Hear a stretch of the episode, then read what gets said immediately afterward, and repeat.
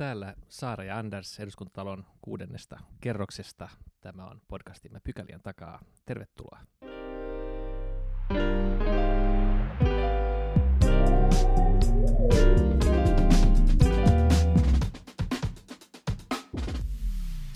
Mennään ensimmäiseen pykälään ja puhutaan tänään päivän polttavasta taloudesta. Suomen taloudesta ja EUn taloudesta, mihin suuntaan ollaan menossa ja noustaanko täältä kurimuksen pohjalta ikinä. Me ollaan saatu vieraaksemme Suomen tohtori Tuhoksikin tituleerattu Tuomas Malinen. Oikein paljon tervetuloa. Kiitoksia. Mulle just Twitteristä tuossa vähän aika sitten sanottiin, eikö, kun mä tätä Kulmunia kehoin ennen hänen eroa, että tämä ei sovi tähän tohtori Tuho imakoon, mä nyt sitten totesin, että se on kyllä jonkun muun imako kuin minun, tai siis jonkun muun tilama, mä en ole sitä itselleni halunnut. Okei, mutta kuvaako sua kuitenkin tällainen äh, synkkien talousennusteiden ajattelu vai miten sä nyt kuvaisit tätä meidän talouden tilannetta? No tämä nykyhetki on niin, niin synkkä, että ei siinä ole oikein niin muuta, mutta mä nyt tässä haluaisin muistuttaa, että meidän toimisto oli ensimmäinen, joka syyskuussa 2015 ennusti, että Suomen ta- taantuma päättyy. Ei me olla pelkästään niin kuin tämmöinen niin sanottu doom and gloom-toimisto, vaan tota, nyt tämä tilanne on vaan niin kuin äärimmäisen paha taloudessa. Ja se, se niin kuin oikeastaan ehkä tätä parhaiten kuvaa niin kuin se, että ei, ei niin kuin kovinkaan moni ekonomisti yksityisissä keskusteluissa kiistä mitään näistä meidän löydöksistä. He ei vaan halua yhdistää niitä pisteitä. Joo, muistan tota, e, koronakriisin ihan alkuvaiheessa maaliskuussa kävit valtiovarainvaliokunnassa ja siinä, missä muut puhui niin kuin yhden ja ehkä neljän, neljän tota prosentin e, laskusta tänä vuonna, niin ellei nyt väärin muista, niin sun lukemat oli niin kuin pitkälti yli kaksinumeroisen rajan ylittäviä. Eli, eli ihan eri Joo. mittakaavassa. Tota, onko, onko ajatus muuttunut vai kehittynyt mihin suuntaan sen jälkeen? No se on, meillä on varmaan nyt tälle vuodelle, just mitäköhän se Suomen oli tota ennuste, kyllä mä sen tein äkkiä tuosta voin itse asiassa vilkasta, tota, on se auki, niin, niin tota, se on tälle uusimmassa, se taitaa olla tälle vuodelle kuule enää miinus seitsemän, miinus kahdeksan. Ja, ja mennään, mennään kohti valoa. No mutta aika ei, järkyttäviä lukuja. Ei, ei, ei, ei, ei, ei kohti valoa. Ensi vuonna sitten on tota, noin niin miinus 16. Ai, ai. Okei, eli ensi vuonna tämä, tämä pohjakosketus on, on vielä pitkällä edessä.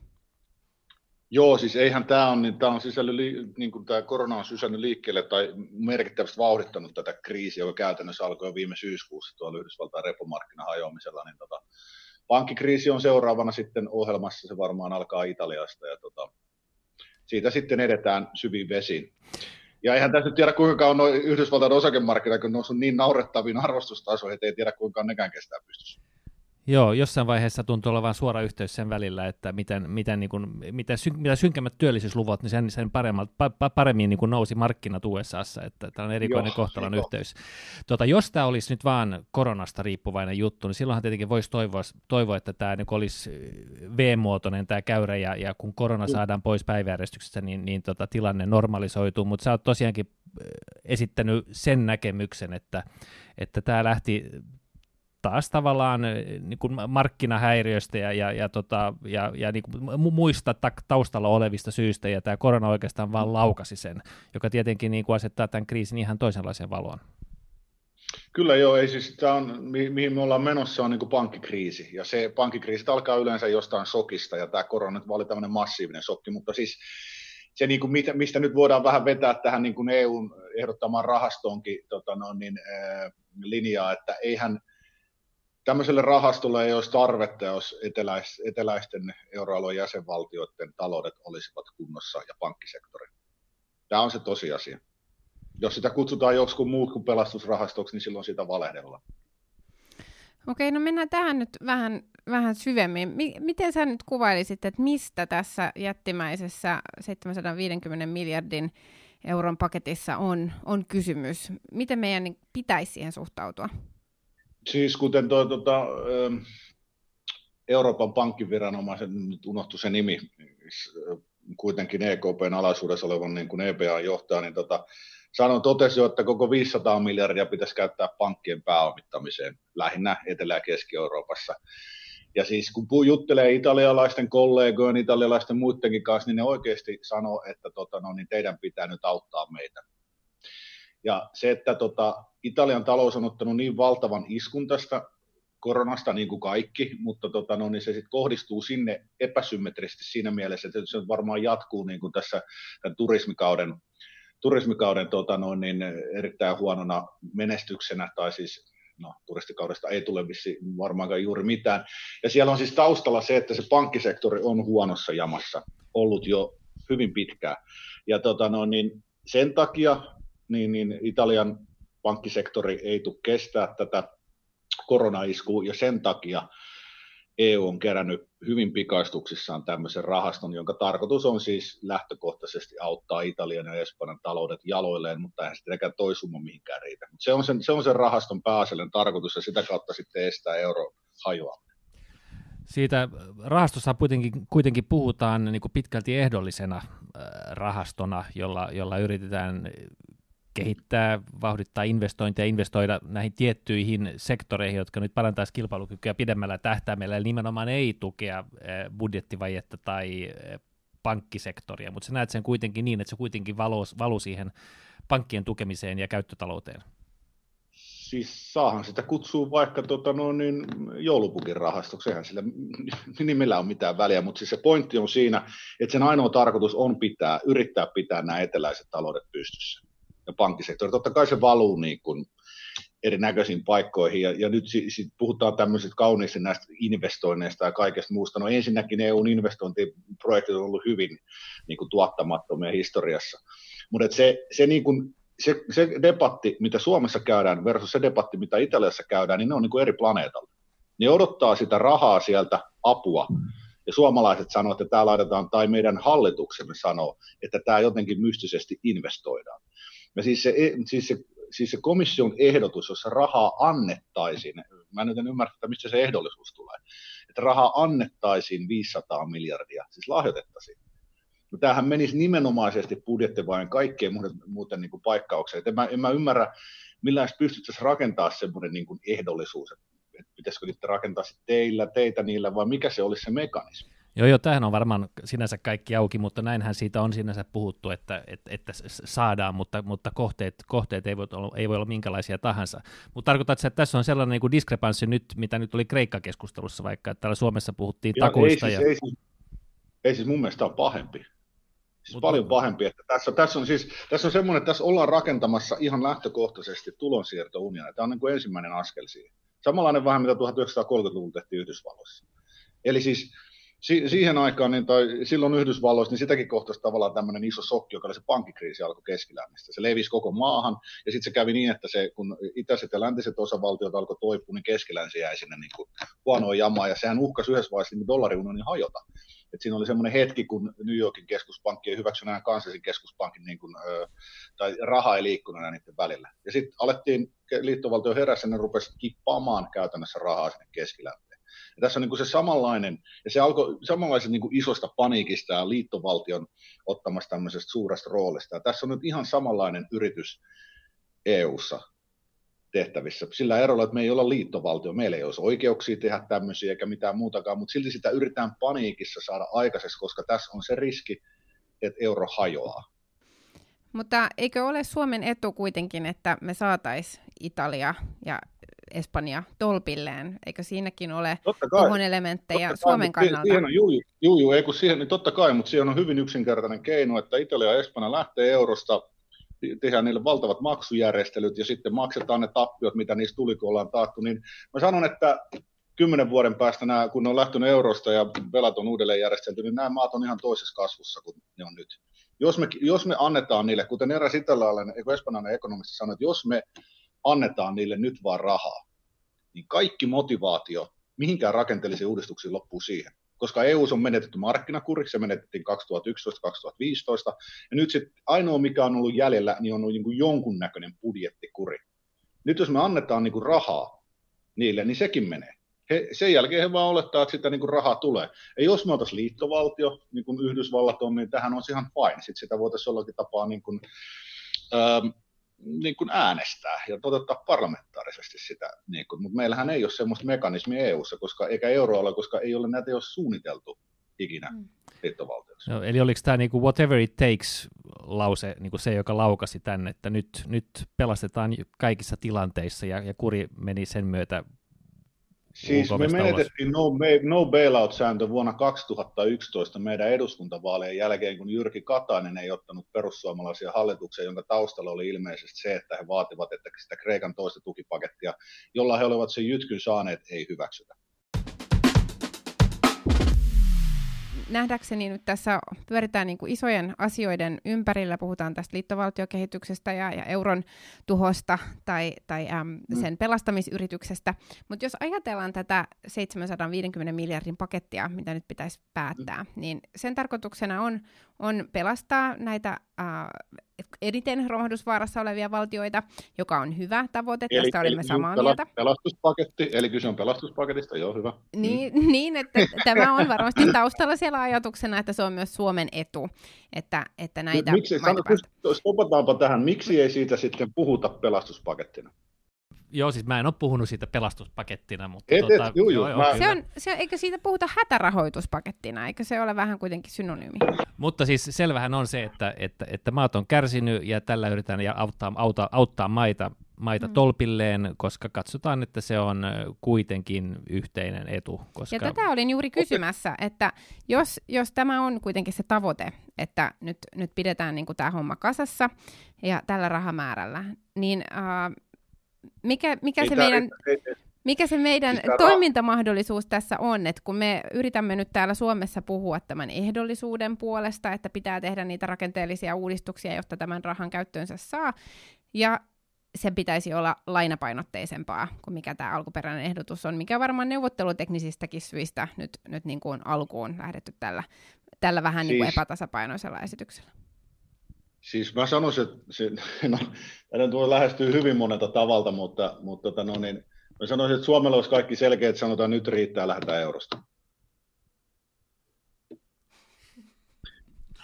Joo. Hyvä hiljaisuus. Sa- sanotaan, mutta, että... siis pointti, mutta, siis, mutta siis se pointti on tässä nyt se, että tämä rahamäärä 750 miljardia ei riitä mihinkään. Se, todellisuudessa meidän puhutaan jostain, niin kun katsotaan paljon on, niin kuin, minkälaisessa jamassa nuo pankit on ja varmaan kolmes neljään biljoonaa mä oon veikannut, että se on se kokonaissumma.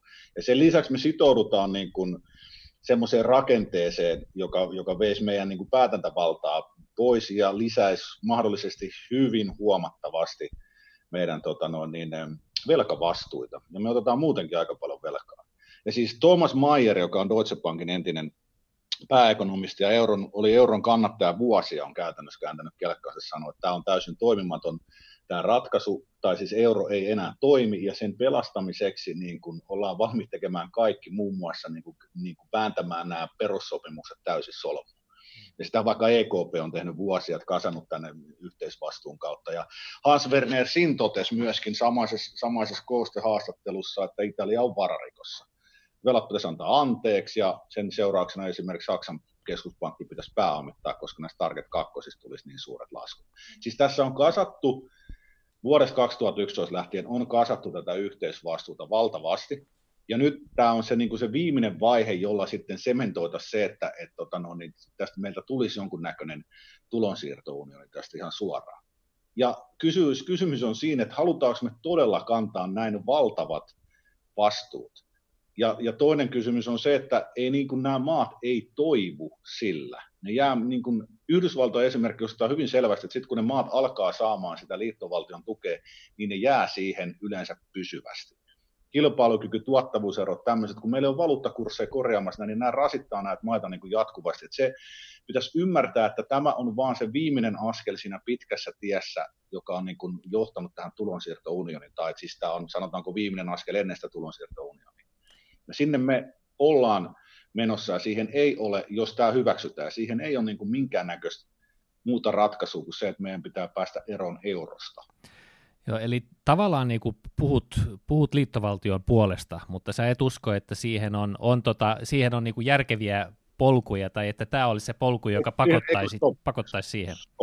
Siihen on järkevä polku, ja se on demokraattinen päätöksenteko. Tehän sovitaan näin, ja tota, no, niin kansanäänestykset ja parlamentaariset päätökset kaikissa maissa. Ei tämmöistä sumutusta, että on joku investointirahasto, vaan sanotaan rehellisesti, että pitää mennä tulonsiirto unionin euron pelastamiseksi, ja sitten ruvetaan äänestää joka maassa.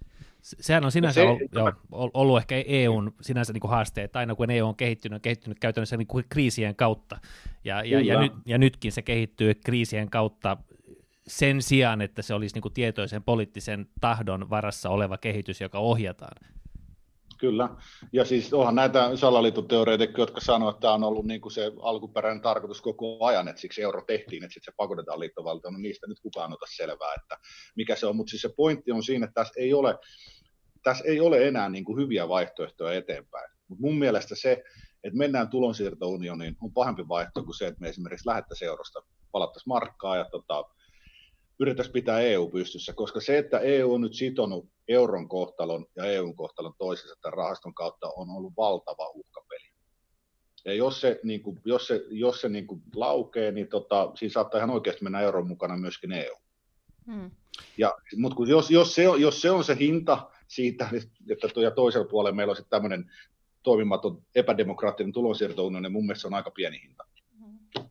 No siis EUhan on niin kuin nimenomaan ollut vakautta tuova, ja se on ollut se tarkoitus, että, että me ollaan mukana tässä porukassa, jotta se tuo meille vakautta. Ja nyt me ollaan niin kuin sellaisten asioiden äärellä, jotka on, on niin kuin todellakin lisännyt epävarmuutta, ja, ja niin kuin se näkymä etenkin talouden osalta on, on niin kuin erittäin sumuinen.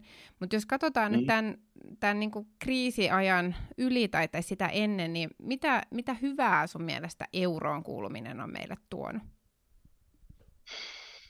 Se tota no, niin ennen 2008 kriisiä, niin meidän markka olisi varmaan revalvoitunut jonkin verran. Siinä oli semmoinen nopean kasvun vaihe. Se ehkä piti sen, niin kun kasvu oli siinä aikana nopeampaa. Mutta sen jälkeen niin mä en oikeasti tiedä, että mitä 2010 jälkeen, niin mitä, mitä hyvää euro on tuonut. No sen, että on voinut, jos on käyttänyt käteistä, niin on voinut mennä Italiaan vaihtamatta käteistä. Eli ennustettava korkotaso tai edes matala korkotaso sun mielestä ei liity, liity euroon? Ei, se on globaali ilmiö. Ruotsin joka paikassa, jokaisessa kehittyvässä maassa oli niin sit oma valuutta, tai eikö siis rikkausmaassa, niin oli niin oma valuutta tai ei, niin meillä on alhaiset korot. Se on, se on ihan niin kuin, se on ihan hölmöä puhetta. Ja sitten toiseksi siinä on semmoinen hauska piirre, että jotkut yhdistää niin kuin markka, markka-ajan korot 1990-luvun pankkikriisiin. Ja se oli pankkikriisi. Jos nyt tulee pankkikriisi euroalue, niin kuin on tulossa, niin kuin ne korot on taas aika korkealla. Että se menee sitten siinä. Mutta se mua huolettaa kaikista eniten, että niin kuin euroalueelta Euroopassa ollaan jälleen kerran valmiita uhraamaan niin kuin perussopimukset ja mahdollisesti jopa perustuslaita ainakin vakavasti vääristää niitä sen takia, että saataisiin joku tämmöinen poliittinen projekti kuin euro vaikka niin pidettyä pystyssä. Se on, se, meillä mun mielestä pitäisi olla riittävästi huono esimerkki Euroopan historiasta, mitä siinä tapahtuu, jos poliittiset ambitiot niin kuin, yli tota, niin kuin, oikeusvaltiosta. Eli, eli sun mielestä niin siis nämä olisi erotettavissa, että, että sun mielestä euron hyvät asiat, tai EUn hyvät asiat voidaan säilyttää, niin kuin vaikka, vaikka valuuttaunioni hajotettaisiin? Totta kai. Siis ainakin ennen tätä EUn ehdotusta. Siis nämä, nämä olisi ilman muuta niin kuin pystytty tekemään. Et, et eurosta olisi pitänyt tulla, siinä olisi ollut muutama, Saksa, Itävalta, ehkä Hollanti, Benelux-maat tämmöistä yleisesti, niin se olisi ollut hyvä euro muut olisi pysynyt omassa valuutassa. Mä en ymmärrä, mä en ymmärrä, mikä kiihko Suomella oli tähän euroon. Siis mä en ymmärrä, mikä se oli se, mikä, kukaan ei ole selittänyt, mikä se oli, miksi saatiin, miksi annettu kansanäänestää, mikä siinä oli se. Tässä on niin, niin paljon kaikkea ongelmia. Ja sitten, sitten tämä tosissaan nämä päätökset, mitkä on johtanut näihin lisäänty, lisääntyviin yhteisvastuisiin, ne ei niin kuin mikään kestä päivänvaloa. No kerro vähän lisää siitä. No ei, ei sä sanot, että ei palata tähän 2011 mutta, sehän oli sillä... Mutta entäs tämän, tämän niin kuin tällä hetkellä käsillä olevan paketin osalta?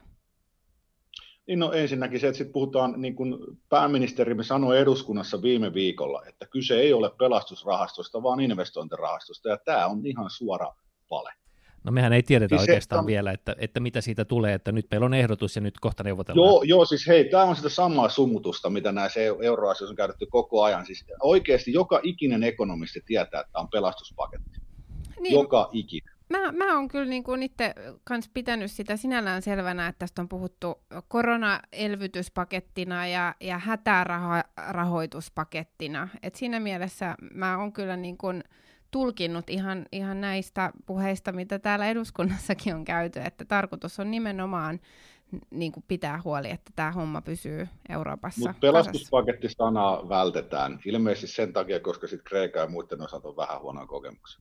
Ja sitten vielä se, että minkälainen on semmoinen, miten, miten niin kuin voidaan niin kuin ajatella, että velan lisääminen ylivelkaantuneeseen järjestelmään olisi jotenkin ylipäätänsä mikään ratkaisu. Euroopassa on niin kuin valtionvelat on valtavia, nyt sitten EU pitäisi vielä ottaa valtiot tuolle lisää velkaa. Mm. Siis ongelmat, kun on ylivelkaantuneita, niin silloin mennään maksukyvyttömyysjärjestelyihin. Maita, on, niin kuin, mitkä on defaultannut historiassa, niitä on satoja tapauksia, jopa tuhansia. Alkaa, niin kuin Hetkonen muista, se alkaa muinaisesta Kreikasta yllättäen, tämä tota, valtion maksukyvyttömyyden historia. Se on niin kuin, tosi pitkä, eikä ne, me ollaan just niin kuin, meillä on tota, no, niin Etlan tutkija Olli Ropposen kanssa tullut paperi tuo World Economist, jos me katsottiin, että miten nämä niin defaultit on yleensä vaikuttanut tota, no, niin maiden talouskehitykseen, eikä se ollut kauhean dramaattinen se vaikutus. Mutta tässä siis kaikin, kaikin, suurin, kaikin suurin pelon aihe tässä nyt ilmeisesti kaiken keskellä on, että tämä nyt tämä menee tämä kallisarvoinen euro sitten tässä hässäkässä. Sitähän tässä yritetään pelastaa kaikilla hinnalla millä hyvänsä. Ja syyt siihen, minkä takia se pitää pelastaa, niin ei nyt ole kauhean selviä. No joo, siis velkaahan me nyt otetaan, jos puhutaan tästä velka- velkaantumisesta, ja sitä me niin. otetaan ihan, ihan ennätysmäärin ää, myöskin ihan täällä Suomen kansallisin päätöksin viimeisimpänä ennätys suurella lisäbudjetilla. Ähm, mutta on, on ikään kuin... Pandoista. On, niin, pan, pandoille niin, lisää elvytystä. Ja, mutta, ja kysy... kyllä mä, mä sanoisin vielä silleen, että mä kyse, kyseenalaistaisin kyllä sitäkin vähän, että onko siinä niin kuin mitään järkeä. No niin, joo, se, se on mm. ehkä myös kysymykseni nyt tässä, että tietenkin varmaan nyt on, nyt jos niin kuin joskus on, niin on aika selkeä syy sille, että tarvitaan elvytystä, ja sitä voidaan tehdä myös velkarahalla, mutta missä mittaluokassa ja miten se sitten kohdistetaan, niin, niin se on ikään kuin se kritiikin kärki, mikä, mikä meilläkin on ollut. Mutta sitten on puhuttu näistä koroista. Siis että et nythän mm. korkotaso on ollut todella pitkään tosi matalalla ja, ja ikään kuin mm. ennakoidaan tai, tai tunnutaan ennakoitavan, että et tämä on, on niinku sellainen status, mikä, mikä tulee pysymään. Mutta sä tuossa ennustit nyt pankkikriisiä ja nousevia korkoja. Mihin tämä perustuu? Onko meillä, onko meillä nyt korkotuho tulossa viemässä Suomen no, tuhoon? No siis se pankkikriisihän tulee ihan niin kuin vääjäämättä, ellei nyt sitten tosissaan hyväksytä sitä, että pääomitetaan kaikki nämä pankit tässä ja otetaan muutaman biljoonan tuosta no niin velkaa, mutta, mutta siis, ja pankkikriisi tulee sitten nostaa niin kuin pankkien antolainauksia ja muun korkoa, mutta siis tota, tämä mm, valtionvelkojen hyvinkin poikkeuksellisen matala korkojakso, niin sehän on nyt tietenkin ollut keskeisesti riippuvainen niin kuin keskuspankeista. Ja jos katsotaan, minkälainen tämä tilanne on noin poliittisesti ja taloudellisesti, niin jossain vaiheessa voi tulla hyvinkin sellainen tilanne, että keskuspankit ei enää pysty toimimaan ää, samalla tavalla korkomarkkinoiden takaina. Ja siinä vaiheessa sitten käy aika pahasti esimerkiksi vaikka Italialla ja voi käydä Suomellekin ja monelle muulle. Eli siis tämä on ollut keskuspankilta erittäin vakava virhearvio, että on lähetty tähän määrällisen keventämiseen, eli ostettu näitä valtioiden velkakirjoja. Ilmeisesti sillä oletuksella sitä voitaisiin jatkaa niin kuin loputtomiin, mutta ei se nyt ihan nyt loputtomiin ole mennyt niin kuin onnistunut missään. Japanissa vaan sen takia, koska muu maailmantalous on sitä niin kuin tukenut. Ja tämä niin kuin oletetaan, että tämä keskuspankkien kaikki voipasuus pysty, pystyisi kestämään kaikki poliittiset taloudelliset riskit on aika vaarallinen, kun katsoo historiassa. Niin, niin ne semmoiset, ja sitten on tärkeää muistaa semmoinen historiallinen tosiasia, että yksikään keskuspankki kenellä ei ole tukena omaa valtionvarainministeriö, ei ole historiassa selvinnyt. Ne on kaikki kaatu. Joka ikinen. Mm. Ja EKPllä semmoista ei ole.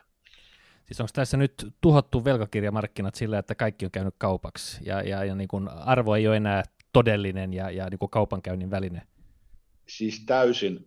Mun, mun mielestä niin kun tämä hässäkkä on ohi, niin nämä kaikki keskuspankkirit viimeisen 11 vuoden aikana pitää roudata johonkin eduskuntiin tai valtion oikeuteen vastaa siitä, että mitä ne on tehnyt. Tämä on ollut häikäilemätön tota noin, niin virhe, voidaan sanoa, mitä on tehty. Tämä on ollut aivan käsittämätöntä. Ja oikeastaan niin kuin se, että jotkin, jotkut niin kuin vanhenkin, varsinkin niin kuin vanhemman ikäluokan ekonomistit on jollakin tapaa tukenut tätä, on ihan käsittämätöntä. Mm. Et siis nämä poikkeusohjelmat jatkuu, nämä velkakirjojen osto-ohjelmat jatkuu yli kymmenen vuotta. EKP omien tutkimuksien mukaan niin, niin, niin, niin kuin euroalueen valtion velkakirjan markkinat on vakavassa kuplassa. Mm. Tämä on aivan käsittämätöntä, miten ne on saanut sotkettua tämän talouden, siis niin kuin lähestulkoon anteeksi antamatta. No huh huh sentään. Tuota, äh, sehän tietenkin, että korkotaso on ollut näin pitkään näin matala, niin on, on vähän poistanut pelimerkkejä pöydältä, että nyt kun ollaan keskellä kriisiä, niin ei ole hirveästi ollut, mm. ollut mahdollisuuksia sillä puolella. Mutta miten sä kommentoit nyt niitä äh, puheenvuoroja, mitä on, on kuultu nyt liittyen tähän, tähän kasvavaan velkaantumiseen Suomessa, että äh, ikään kuin ajatellaan, että tämä koko EKPn rooli jatkossa tulee muuttumaan, eikä ole tarkoituskaan, että velkoja enää maksetaan takaisin, vaan nyt voi ikään kuin huolettomammin ottaa velkaa kun, kun tämä EKPn rooli tulee tulevaisuudessa olemaan erilainen? No niin, joo, siis meillähän tämä tota, no, EUn ää, toiminnasta tehty sopimuksen artikla 123, joka kieltää tämän keskuspankkirahoituksen kaikille EU-instituutioille. Ja sitäkin nyt on taivuteltu sitä aika vakavasti, ja Saksan perustuslakivaliokunnan yrittää nyt sit palauttaa niin kuin jonkunnäköisen laillisuuden tähän. Mutta siis se on ollut kielletty sen takia, koska keskuspankkirahoituksella on erittäin pahat jäljet historiassa. Ne on aiheuttanut jommankumman kahdesta asiasta. Joko sen, että talous niin kuin täysin tai tuottavuuskehitys täysin, täysin tuho, tuhotaan tai sitten aiheutuu hyperinflaatio pahimmassa tapauksessa kummatkin. Ja siis se idea siitä, että jotenkin rahaa voitaisiin luoda vaan mystisesti tuolta jossain tämmöisessä instituutiossa on keskuspankki ja jakaa valtion tarpeisiin, eikä se olisi mitään ongelmaa, niin, niin, niin se, on, se on hyvin harhainen ja vaarallinen. Ja tota, Tää, kuinka kauan tätä nyt saadaan sitten kestettyä pystyssä Yhdysvaltain, Yhdysvalloissa on tilanne, että Yhdysvaltain keskuspankista on tullut Yhdysvaltojen rahoitusmarkkinat, ne on jokaisessa, joka paikassa tukemassa sitä. Ja niin kuin, minkä näin hinnanmuodostus ei ole, ei ole enää millään tapaa niin kuin, niin kuin tota, no, niin markkinoiden käsissä eikä muutakaan. Täällä on niin suuria pidemmän aikavälin vaikutuksia, että me ei vielä täysin ymmärretä niitä. Mutta Japanista, joka aloitti tämän saman kokeilun 1990-luvulla, niin tiedetään jo, että se talous ei sitten mene kauhean hyvin siitä eteenpäin. Pitäisikö me nyt jotenkin toivoa inflaatiota Eurooppaan? No joo, no sitten pitäisi korkoa nostaa. Mä, ei täs, siis mä, Eurooppaan pitäisi toivoa poliittiselle päättäjille rohkeutta nyt viimeinkin puhaltaa tämä peli poikki.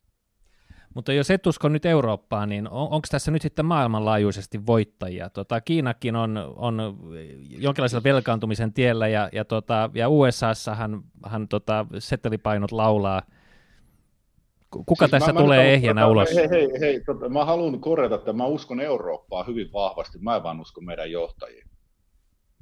He on osoittautunut erittäin niin kuin epäpäteviksi ja tossa, tässä viimeistä vuosia aikaa. Ainakin ne puuttuu rohkeus tehdä kaikki niin kuin kansallisen, kansallisten tota, noin, kansallisvaltioiden etujen eteen, josta sitten kuitenkin Eurooppa lähtökohtaisesti koostuu. Meistä ei tule rauhanomaisesti liittovaltiota, mä feikkaan millään muotoa, koska niin monet kansat ei sitä halua. Mutta sä toivoisit Mutta sitten, kuitenkin liittovaltiokehitystä. Ainoastaan, jos se, jos se mentäisi tota, noin demokraattisen prosessin mukaisesti. En mä toivo sitä, mutta se, että mitä kansa päättää, niin sinne sitten mentäisi, kun kansa se viime kädessä maksaa. Mutta nythän ei ole jälleenkään kysymässä kansat yhtään mitään hyvät asiantuntijat kuunnella ilmeisesti. No mikä olisi ensimmäinen, sitten tavallaan jos nyt lähdetään sitten integraatiopolulle tästä, mikä olisi niin kuin se ensimmäinen askel, mikä pitäisi yhden, yhdenmukaistaa eurooppalaisella tasolla ja niin kuin keskeisesti johtaa? Mielenkiintoinen kysymys. Tota no, niin, äh, varmaan turvallisuuspolitiikka olisi aika luonnollinen lähtökohta. Mutta siis kaikki, mutta siis kun tämä talouskriisi on niin päälle kaatuva, että se kaikki pitäisi lähteä siitä, että määriteltäisiin ensinnäkin, mikä se on se perussopimus ja perus EUn peruslaki, ja sitten siitä lähdetään äänestämään niin kuin valtiot muodostetaan. Eihän tätä tietenkään ikinä tulla tekemään, kun ei se tulisi menee läpi nykymuodossaan ja ny- nykymuotoisessa EUssa. Tämä ei ole nyt ensimmäinen kerta, kun sä ennustat EUlle tai eurolle tuhoa tai e- euron romahdusta. Aikaisemmin mm. se ei ole kyllä romahtanut, mutta mistä sä arvelet, että nyt se romahdus sitten lopulta tulee? Niin, niin no me 2012 meillä oli, taisi olla niitä varovaisempia arvioita. Me tuossa katteltiin, oliko 60 prosentin todennäköisyys meille annettu siihen romahtamiselle, kun se oli monella yli 80 prosenttia, että me nyt oltiin siellä silloin varovaisemmassa päässä. Mutta tota, tämä euron nykytilanne on vaan niin kestämätön, koska sille ei ole, tota, tämä liittovaltiokehitykselle ei ole niin kuin Euroopan kansalaisten mandaattia. Se aiheuttaa niin kuin ihan sama, vaikka tämä saataisiin nyt menemään läpi ja, ja tota, no, niin tämä paketti, niin sitten tulee lisää paketteja ja jossain vaiheessa aiheutetaan jossakin maassa semmoinen poliittinen kriisi, että se ei enää käy. Eli tämä euron ongelmien vetäminen EUn yhteisiksi niin on kyllä, niin kuin mä sanoin, valtava uhkapeli. Kyllä sitten joku maa puhaltaa sitten loppujen lopuksi pelin poikki. se vaan, että, että niin kuin, kun ei nyt Suomen tarvitsisi olla loppuun asti katsomassa tätä, että jos me nyt ymmärrettäisiin lähteä vähän aikaisemmin. Ei välttämättä EUsta, mutta eurosta. Vielä Tuomas Malinen loppuun sellainen toivoa antava kanetti. Kun on tästä tota, no, niin, pankkikriisistä ja taloudellisesta hässäkästä päästään, varsinkin jos Suomi pääsee eurosta eroa ja koko Eurooppa, niin meitä odottaa sanotaanko kolmen neljän vuoden kuluttua huikea kasvukausi, joka kestää luultavasti ainakin kymmenen vuotta. Joo, eli luovan tuhon kautta. Ää, huonojen rakenteiden purkamisen kautta. Kiitos tästä keskustelusta Tuomas. Tota, oot kyllä pitkälti lempinimesi veroinen, veroinen, veroinen mies, mutta tämä oli, tämä oli mielenkiintoinen keskustelu ja, ja, ja, ja mielenkiintoisia haastavia näkemyksiä. Joo, kiitoksia.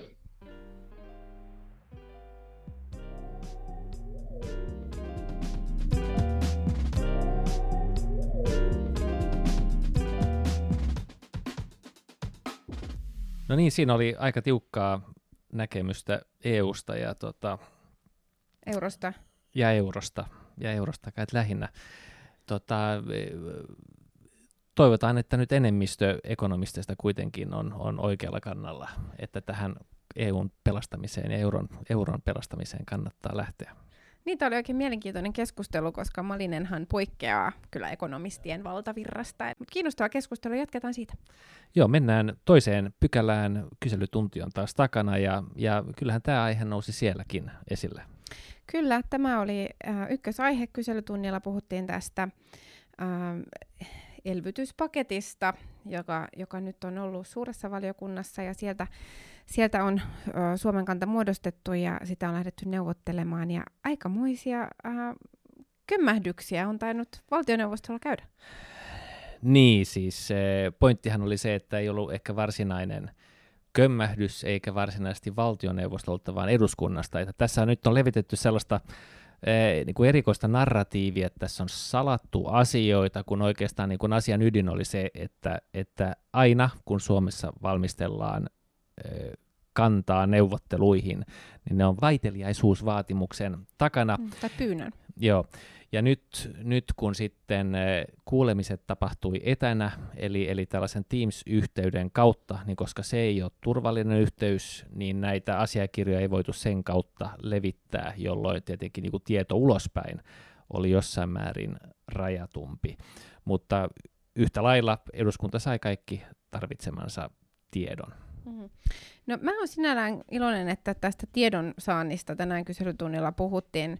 Tässä kyseisessä äh, asiassa niin äh, ministeri Tuppurainen kertoi ihan seikkaperäisesti, että miten, miten se on edennyt, joskin silloin pari viikkoa, onko siitä kolme viikkoa sitten kyselytunnilla itse kysyin näistä Suomen ennakkokannoista äh, näihin neuvotteluihin ja, ja silloin niistä ei ollut mitään tietoa. Mutta mä olisin toivonut, että tämä kyselytunti olisi vähän laajemmin käsitellyt näitä tiedonsaantiongelmia, mitä eduskunnassa on ollut. Tähän ei ole ainoastaan rajautunut nyt tähän EUn koronapakettiin, vaan, vaan kautta tämän kevään ja tämän kriisin niin tiedonsaannissa on ollut niin vakavia ongelmia, että perustuslakivaliokunta ja myös oikeuskansleri ovat useaan otteeseen joutuneet asiaan puuttumaan. Joo, perustuslakivaliokunta kai on puuttunut siihen, että, että kun on sovittu aika tai päätetty aika tiukoista rajoituksista, niin se, se tietopohja niiden taustalla ei aina ollut eh, heti kaikkien saatavilla. Mä olen ymmärtänyt, että tästä on ollut kysymys. No, on ollut aika poikkeuksellinen tilanne ja, ja, ja myöskin sellainen tilanne, jossa kaikki oikeastaan on joutunut oppimaan sen, sen mukaan, miten tapahtumat on edennyt ja, ja sellaista niin kuin, perinteistä tietopohjaa oikeastaan kauhean monen päätöksen ei ole voinutkaan olla. Se on ehkä siinä taustalla. Mm. Siis ilman muuta tämä kriisitilanne on varmasti vaikuttanut siihen ja, ja tähän ää, tiedonsaannin ongelmiin on, on niin kuin tartuttu ju, juuri sieltä kantilta, että, että nyt ää, siitä pitää huolehtia, vaikka on kiireiset aikataulut ja, ja pitkälti myös kohtuuttomat aikataulut. Tämä on mun mielestä ennen kaikkea isomman pohdinnan paikka, että miten me korjataan jatkossa tämä tiedonsaanti, varmistetaan julkisuuslain toteutuminen ja perustuslain toteutuminen, eduskunnan tiedonsaantioikeus etenkin tällaisessa kriisitilanteessa, koska nyt se ihan aidosti ei ole toteutunut eikä toiminut. Perustuslakivaliokunta on joutunut toistuvasti pyytämään sellaisia tietoja käyttöönsä, joita sillä pitäisi ihan automaattisesti jo olla. Ja tämä ei ole korjautunut, vaikka kuukausia on kuljettu eteenpäin. Eh, joo, siis ilmeisesti on ollut petramisen paikka joissain tapauksissa, mutta tässä ei ollut. Että kyllähän tässä eduskunnalla oli ihan se kaikki se tieto, joka saatavilla oli, että, että vähän on ehkä pettynyt niihin kansanedustajiin, jotka sitä julkisuudessa lähtenyt spinnaamaan tätä asiaa, vaikka ne varmastikin hyvin on tiennyt, että, että mistä on ollut kyse. Mutta kaiken kaikkiaan tietenkin eh, kyllä se on ainoastaan niin kuin hyvää päätöksenteko, että tieto kulkee hyvin, ja, ja joissain ilmeisesti koronarajoituksiin liittyvissä on, on, on ollut vähintäänkin jonkinlaista hitautta. Mm. No, mutta tästä puhuttiin tosiaankin tästä äh, 75 750 miljardin paketista ja siihen liittyvästä tiedotuksesta. Toinen kysymys koski äh, sähköverkkoja. Joo, se olikin tota, mä vähän yllättävä, yllättävä kysymys, koska se on sellainen, joka on, joka on niin taustalla pörrännyt aika pitkään ja harmittanut ihmisiä jo vuositolkulla niin kuin kolmen, kolmen hallituksen tai kolmen eduskuntakauden ajan jo. Ja sehän kaikki pohjautuu siihen, että kun, kun nämä verkot myytiin, niin tota, tehtiin niin kuin ilmeisesti äärimmäisen heikko sopimus. Jos toisaalta niin kun annettiin ostajille lupa määritellä se se niin kuin investointiin sijoitettu pääoma niin kuin tällaisen teoreettisen arvon mukaan, ja sitten myöskin sallittiin se, että, että tätä tuottoprosenttia laskettiin, laskettiin niin kuin hyvin poikkeavalla tavalla, joka käytännössä mahdollistaa sen, että, että, että ne, jotka osti tai niistä, näitä yhtiöitä, niin ainakin jotkut niistä on, on saanut omalle pääomalle aivan niin kuin tähtitieteellisen tuoton, mm. ja saavat koko ajan. Joo, taustalla on, on toden totta tämä tämä sähköverkkojen myyntiin liittyvä kokonaisuus. Sitten on myös sähkömarkkinalaki, joka uudistettiin näiden myrskyjen ää, niin, jälkimainingeissa. Se ja se on osaltaan ää, vaikuttanut kyllä näihin siirtohintoihin ihan merkittävällä tavalla, koska lailla päätettiin, että ää, energiayhtiöiden tai sähköverkkoyhtiöiden on investoitava siihen toimitusvarmuuteen. Ja se on tarkoittanut käytännössä sitä, että on pitänyt vetää kaapeleita maan alle ennen kaikkea siis sellaisilla alueilla, jossa, jossa aikaisemmin on ollut isompi riski sille, että, että joku myrsky voi, voi kriisin aiheuttaa tai, tai näitä, tätä sähkön siirtoa vaikeuttaa. Ja tähän on niin kuin ihan keskeinen osa sitä ää, sähkön siirron hintakehitystä. Joo, se on kohtalaisen keskeinen osa, että sikälikin poliitikot on ollut siinä mukana, mutta se mihin mä viittasin oli se, että, että jos nyt vaikka sähköyhtiöllä on, on verkko, jonka se on ostanut nyt vaikka kolmella neljällä miljardilla, niin ne voi arvottaa sen sen pohjalta, mitä vastaavan uuden rakentaminen maksaisi, joka voi olla vaikka 14 miljardia. Ja silloin ne voi laskea sillä 14 miljardilla sen kohtuullisen tuoton, joka on määritelty sopimuksessa, mutta koska se ei, ei kohdistu sellaiseen faktiseen investointiin, vaan vaan siihen huomattavasti pienempään lukuun, niin ne saa niin kuin käytännössä hyvinkin korkeita tuottoa. Ja tämä on yksi näistä valuvioista, jotka näissä sopimuksissa on. Mutta toinen on kyllä tämä ihan, ihan siis poliitikkojen muista hätäpäissään tehty vaatimus tällaisesta täydellisestä äh, toimitusvarmuudesta. Mm. No mutta äh, jos mennään tähän puoleen, jonka itse nostit esille, niin tämähän oli myöskin siinä kokoomuksen tekemässä lakialoitteessa se, se pihvi, että miten nimenomaan tätä valuvikaa voitaisiin korjata. Ja äh, itse asiassa edustaja Westman, joka tämän kysymyksen esitti, niin hän on ollut laatimassa tätä kokoomuksen mallia siellä lakialoitteen taustalla. Ja äh, kysymyshän koski juurikin sitä, että eikö nyt tässä koronakriisissä, kun meidän pitäisi saada oikeastikin nyt esimerkiksi kulutusta käyntiin ja meidän pitää saada ihmisten arken helpotuksia, niin tämä olisi sellainen, mikä kannattaisi toteuttaa. Hallituksen vastaus oli, että, että tähän, tähän palataan sitten joskus myöhemmin, mutta se ei ikään kuin akuuttina toimenpiteenä nyt kelpaa. E, joo, hallitus sanoi, että, että tota, tämä toteutetaan, syksyllä tulee esitys eduskuntaan. Ja sen sisällöstä en vielä tiedä, en tiedä, että, että perustuuko se, onko se nyt suoraan tämän ehdotuksen mukainen, tuskinpa vaan ihan suoraan siihen varmaan liittyy sitten jotain, jotain ha- haasteita kaiken kaikkiaan, yleensä, yleensä näin on, mutta siis sellainen esitys ollaan tuomassa.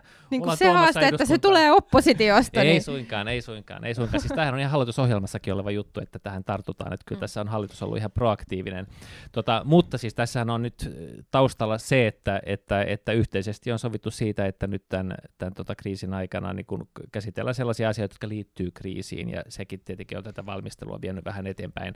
Sen ohella tietenkin, että tässä on ollut kyllä niin kuin aivan niin käsittämätön työpaine ihan jokaisessa ministeriössä, mutta sellainen tulee.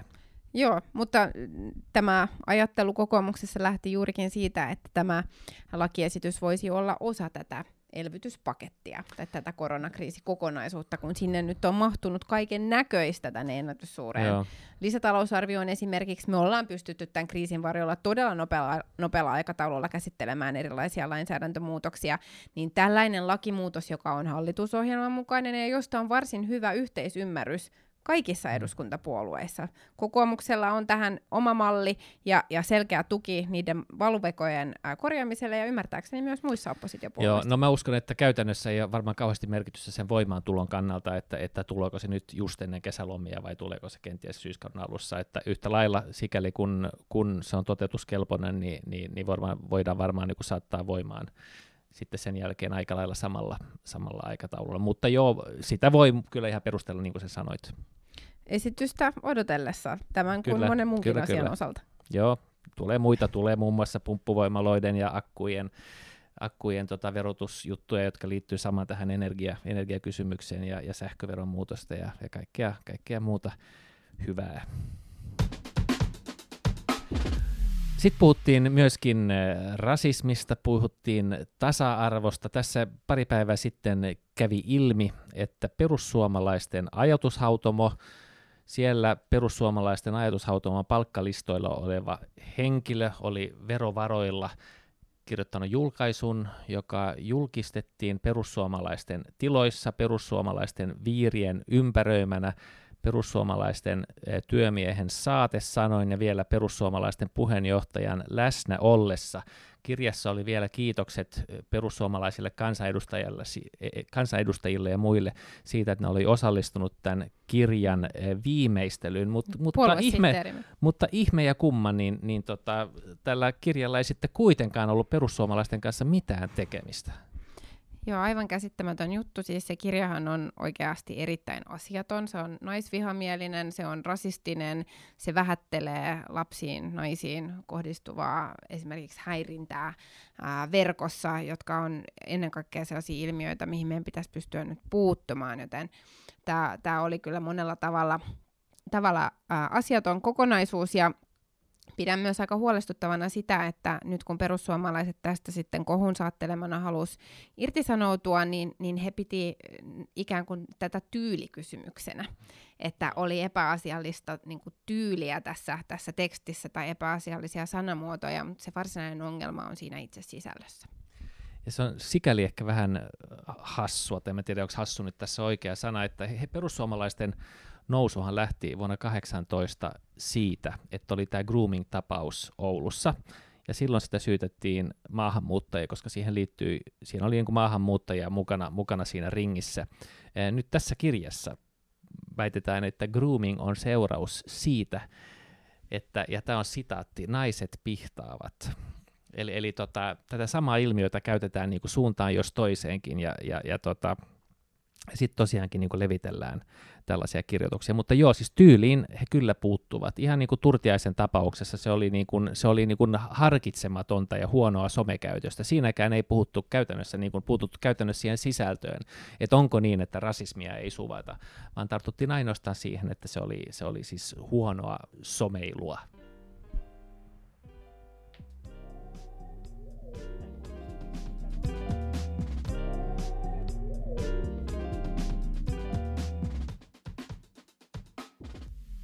Och så har vi bara paragraf tre kvar. Eh, nästa vecka är det midsommar. Och det där, eh, nu kan det faktiskt hända att, att du har ätit nypotatis redan här en god tid, men det har jag faktiskt inte gjort. Och någon gång i tiden så fick man inhemsk nypotatis först till midsommar. Men att eh, visst är potatisen viktig, men också vad man äter med potatisen. Eh, hurdan ska sillen vara? Sill, jag, jag gillar sill med nya potatis, men, men um, det kan inte vara jätte styrka är det. Stark, ja, stark. stark. Ja. Kanske någon med en jättebra sås. Mm. Eh, min eh, hustrus moster, Brita, så hon gör en sill som jag brukar göra. Och då tar jag sådana matjesfiléer, så skär jag den i bitar, sen plåtburk som finns med sådana filéer, skär den i bitar, blandar den med eh, rödlök och purjolök och så har vi lite pepparkorn i den och det där och så häller jag på en lag som har lika delar citronsaft och socker som kokas upp och så häller man den på Mm. och den blir jättebra. Låter jättebra. Ja. Men har du redan ätit finska jordgubbar? Nej, det har jag, nej, det har jag inte. Får man, får man det någonstans? Det finns kanske något växthus som har Så sådana. tror jag. Ja, Kanske på veckoslutet. ja, kanske jag måste pröva på veckoslutet. Ja.